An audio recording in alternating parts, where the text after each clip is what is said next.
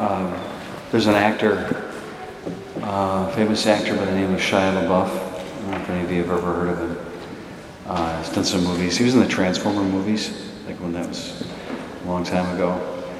Uh, he did some good movies, some bad ones, uh, but some note. And but he's become famous recently over the last number of years because of his behavior.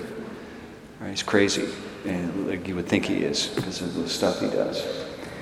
And he's getting into trouble. He's getting arrested. Uh, nobody in Hollywood wants to work with him because he's so difficult, or just because he's got such a bad reputation, right?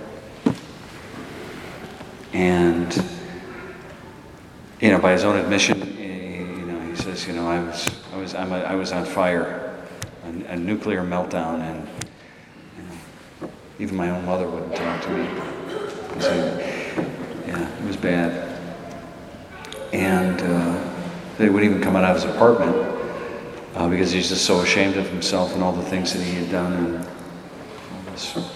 So, Shia LaBeouf, big actor. And so I was in the kitchen the other day, and Father Pacer uh, said, Hey, did you hear about Shia LaBeouf? And I'm like, Oh. And I said, What did he do now? That was my first response. What did he do now? Because, you know, that's what he's, that's what he does. He just gets into trouble. He goes, No. Uh, he just became a Catholic. And I'm like, wow, I didn't hear that. Where'd you hear that? And he goes, well, there's a interview with Bishop Barron. You, you all know Bishop Barron. Word on Fire does a lot of stuff on, on YouTube and social media and uh, his website. It's really good stuff. And he interviews interesting people, and Shia LaBeouf is nothing but interesting, if not interesting. And and uh, Bob Barron interviewed him because of this conversion to Catholicism. And so the beginning of this interview with Bob Barron is it's like an hour. So I like to give homework. So your homework this week is to listen to this interview because it's really good. It's, it's kind of raw. Shia LaBeouf has got some language and, and also not a real deep understanding of uh, the faith yet.